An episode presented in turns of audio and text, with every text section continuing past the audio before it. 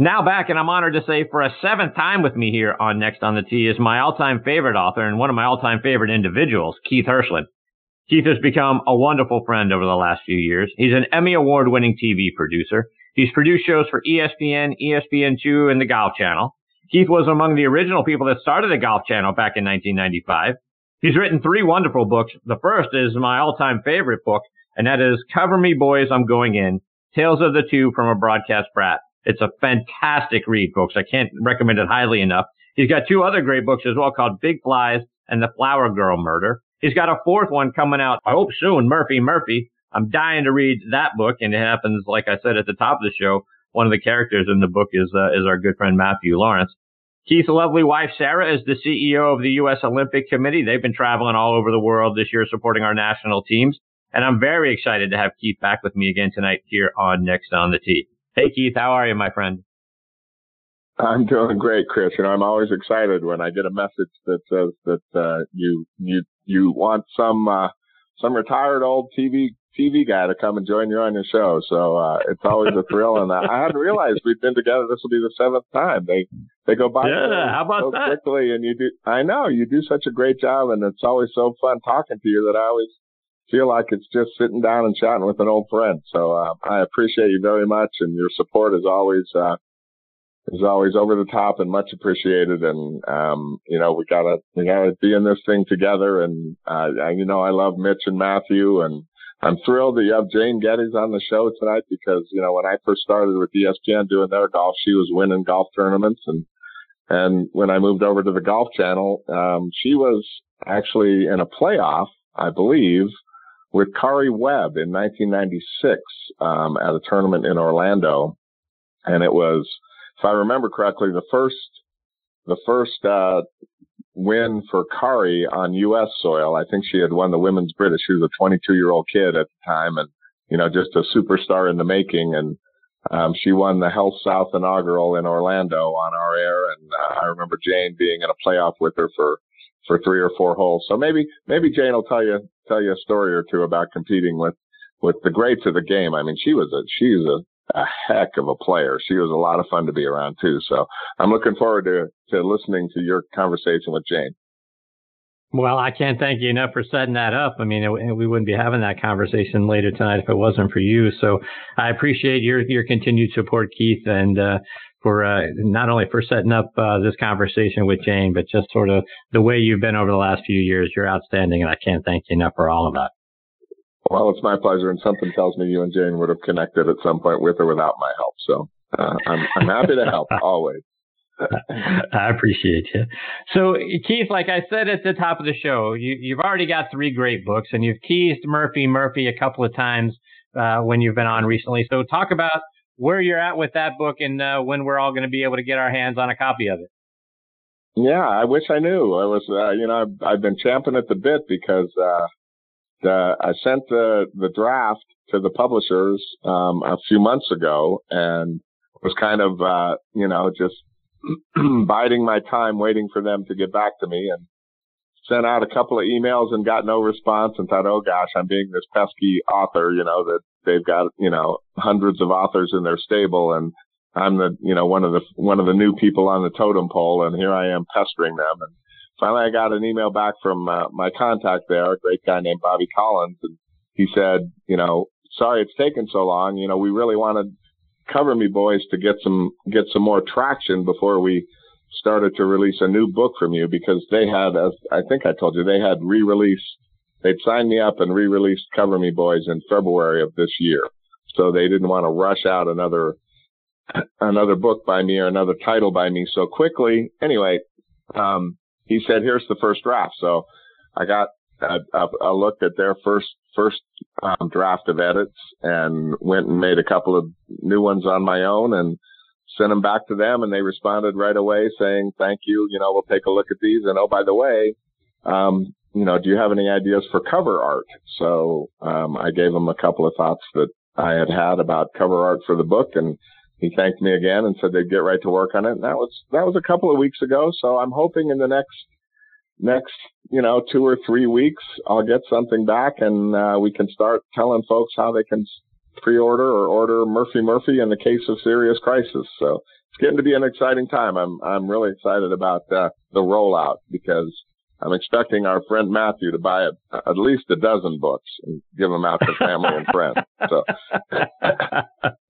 Indeed, yeah, I can't wait to read it. And, and like I say, uh, I hope he is the done it and who done it. So I'm looking forward to seeing what his character well, is like. I'm not going to give away any secrets, but uh, he might be. I can't wait to read it. And, and, Keith, as you you just mentioned, you know, Cover Me Boys and, and the re-release and, and all of that. For for the listeners who haven't joined us the last uh, several times that you've been on the show and and are going, well, what is this Cover Me Boys? Let everybody know what that book's all about.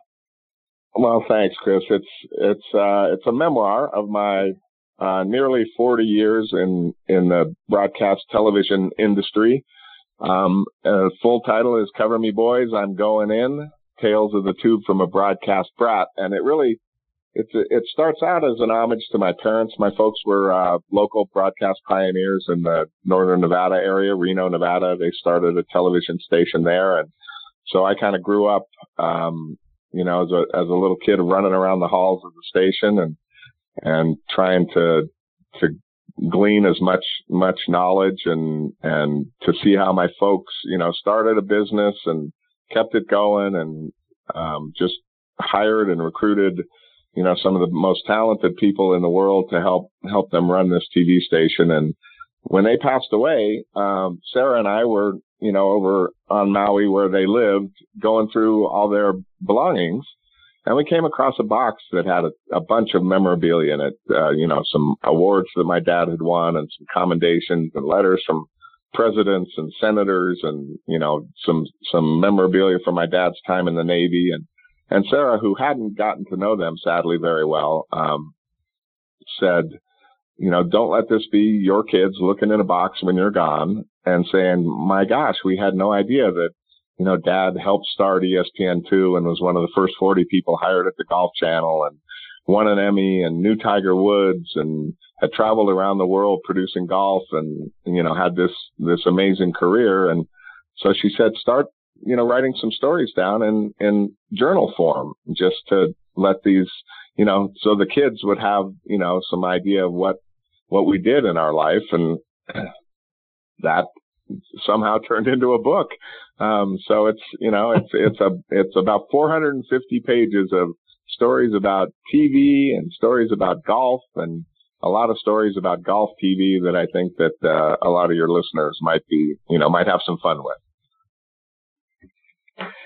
So Keith, let's, let's switch gears a little bit. As you talk about television, and the thing that uh, that's excited me about you on, on top of the books over the last several months is I'm starting to see you get involved a little bit more on the TV side. We, you know, we saw you, you know, earlier this year with the with the guys on TNT, you know, back with the PGA Championship, you know, and and it just sort of wets my whistle and and hope that you know, a great talent like you might start doing a little bit more here and there, and even start to tie in like with your wife Sarah. And for those who don't know, Sarah's the CEO of the uh, of the U.S. Olympic Committee. So as we see golf in the Olympics coming up in 2020, you starting to do a little bit more. Could that expand more and have you doing something with golf in the Olympics or other things as we look ahead to the 2020 golf season?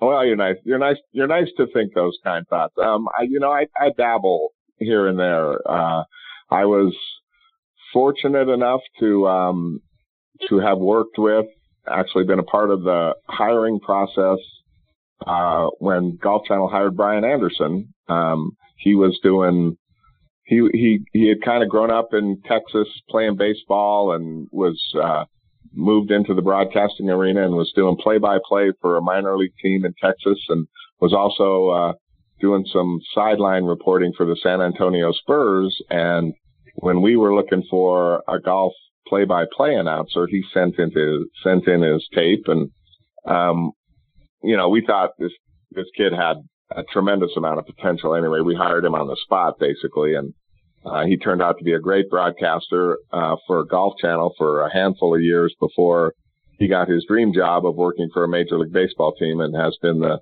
the voice of the Milwaukee Brewers since he left the Golf Channel, as well as Now he does uh, NBA on TNT.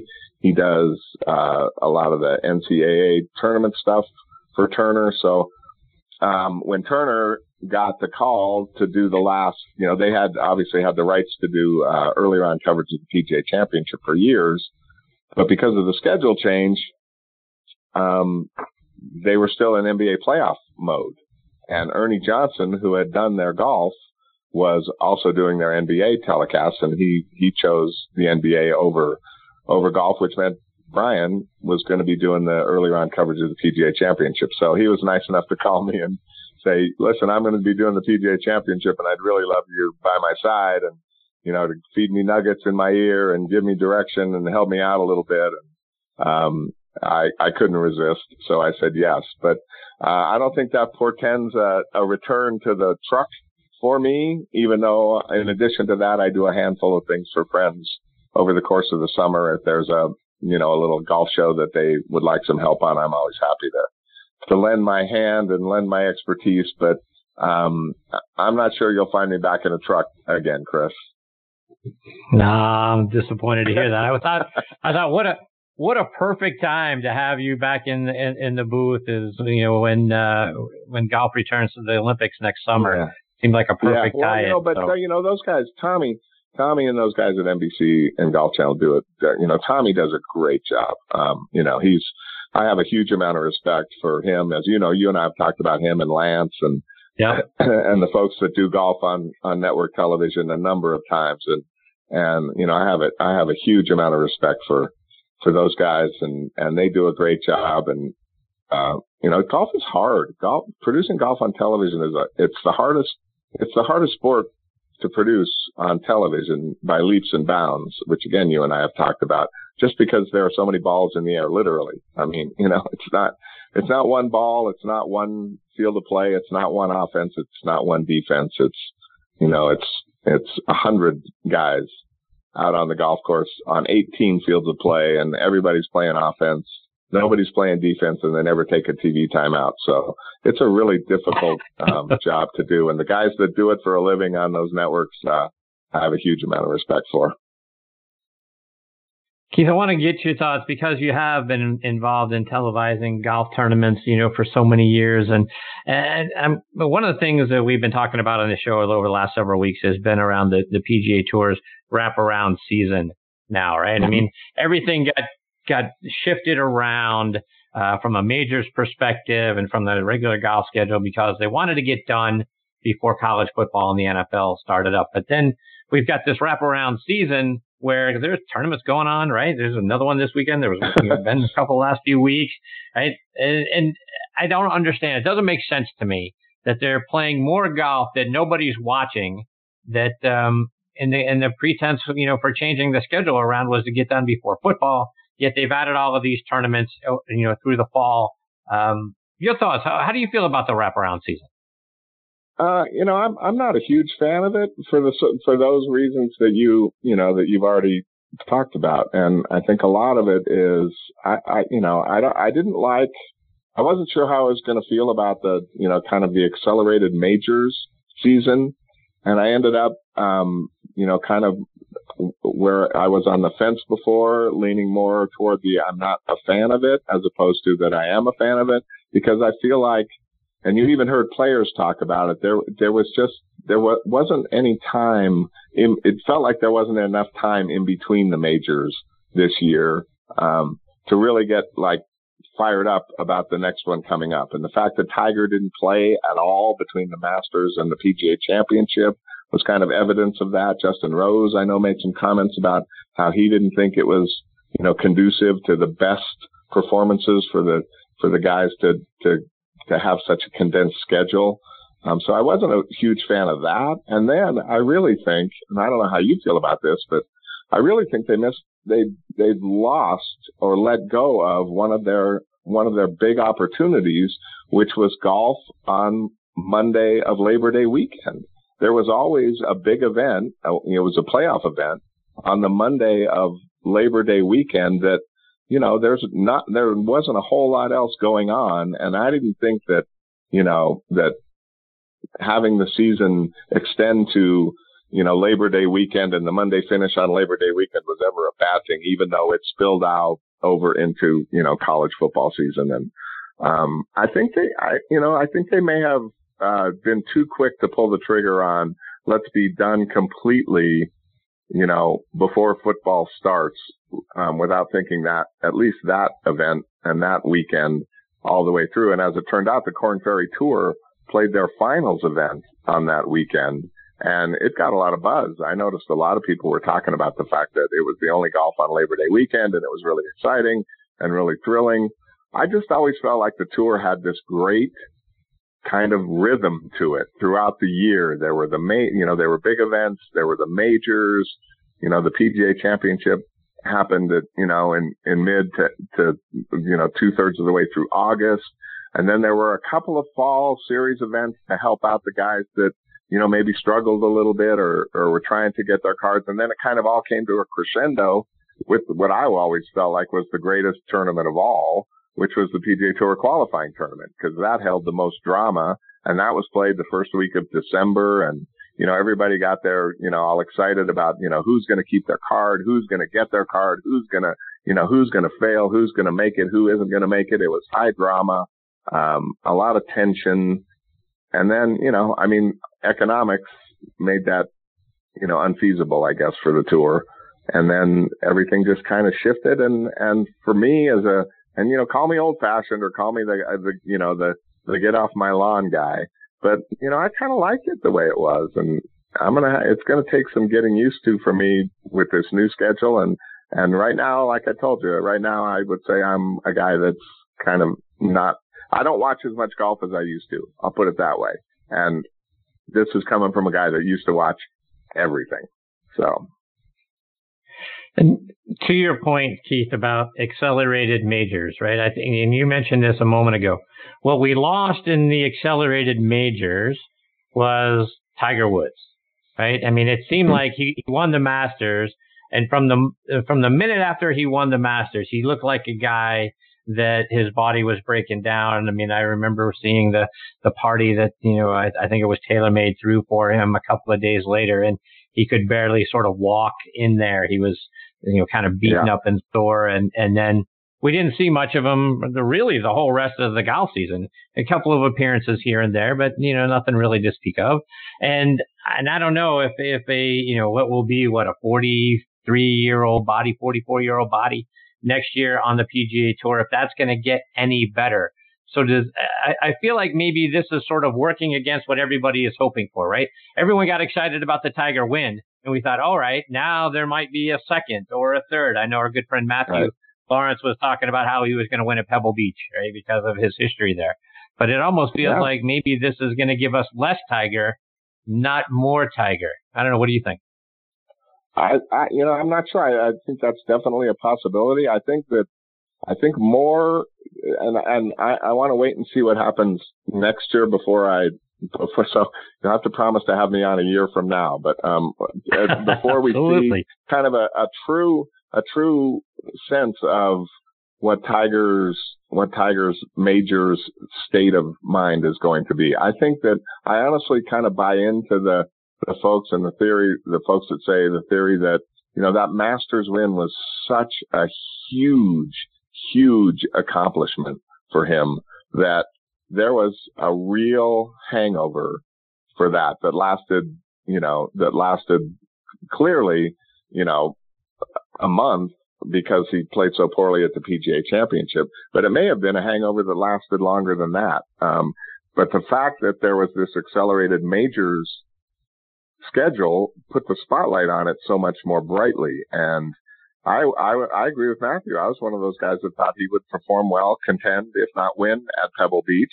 And he was a non, non-factor.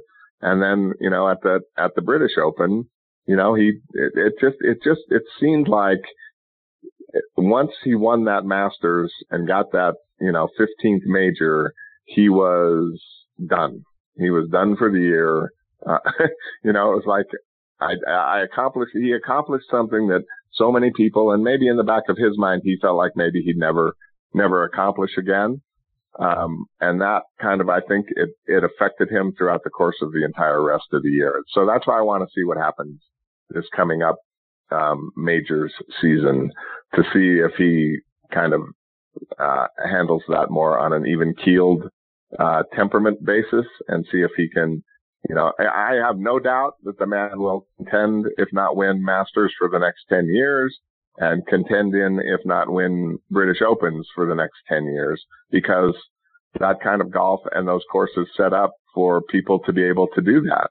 Um, Tom Watson almost winning at 69 was a perfect, or, you know, was a perfect example. So, um, I, he's not done yet. I just would like to see what happens if he's feeling good and, and getting the good end of a, you know, the, the early late window draw and the weather draw at certain tournaments and, and to finally now know that he can win another major. So maybe he won't, it won't have such a, a drastic effect on his body like the, the win at the Masters had on him. Keith, before I let you go, remind our listeners how they can stay up to date with all the great things you continue to do. Find your books, buy your books, and then uh, follow you on social media as well. Well, you're nice. You're nice enough to give me a chance to give that plug. I am, uh, the website is keithhirshland.com, K-E-I-T-H-H-I-R-S-H-L-A-N-D dot com. Uh, you can find my books there at, and at Amazon and at Barnes and Noble. And I have a blog that's called Cover Me Boys, uh, through WordPress. And then on social media, uh, I'm back on Twitter, uh, much to the dismay of my wife, but that's at KHH author, which is also where you can find me at Instagram. So I'm, I'm, I'm kind of dip, dipping my toe back in that Twitter that, you know, you know, you know, Twitter, Chris. It's, it can yep. be a, it can be a swamp at times. So, um, Indeed. but I'm just pushing the books. I'm just pushing the books and giving, you know, a, a, a a comment or a compliment here and there. That's that's my new mission on on social media. Well, Keith, I can't thank you enough for coming back for a seventh time and being a part of the show. There's there's so many other things I want to get into with you. I hope you'll come back and join me again real soon. Like you say, it uh, every moment that I get or every uh, amount of time I get to spend with you flies by. It's never long enough, so I hope you'll come back real soon. I am always at your disposal, my friend, whenever you need me. I appreciate you, Keith. Take care. All the best to you and Sarah and your new grandbaby. Congratulations on the new grandbaby. Thank you, sir. Appreciate it. See you, Keith. That's the great Keith Hirshland. And I'm telling you, folks, you got to go read his books because they're absolutely spectacular. Cover Me Boys, I'm going in. I've said it, you know, a, a, million times and I'll say it a million more. My favorite book of all time. And, and let me preface that by saying, and you can ask my wife this question. I'm not a reader. I'm not. Uh, you know, I'm a, I'm, you know, I'm a USA Today sniglet. Give me a little bit. And if I'm interested, I'll read a little bit more. But I, you know, as Keith talked about, it's over 400 pages. You, I haven't read 400 pages since I was in high school. But I picked up that book because Matthew said, this book is great. You need to read it. And I picked it up and I started to read it. And before I knew it, I was on page 300. And then before I, you know, blinked two more times, I was done. I mean, that's how great this book is. So when I tell you it's a fantastic book and I, know, coming from a non-reader, I'm telling you he's a great author. And then you read Big Flies and, and I can't wait for Murphy Murphy. God knows I'm chomping at the bit to get that book to see what that's all about and then, uh, you know, see how, uh, the Matthew Lawrence character, what he does in that book. But Keith's fantastic. And uh, on top of that, you know, like I say, you, you go back to his time at the Golf Channel and ESPN2 and all the great stories that he has from his time, you know, producing those, producing and directing those, uh, those golf tournaments. And then, um, like I say, on top of all of that, he's a 10 times better person that he is an author and a producer and he's an Emmy award winning producer and he's, and he's a, a best selling author. That tells you everything you need to know about Keith Hirshland. I look forward to having Keith back on the show again real soon.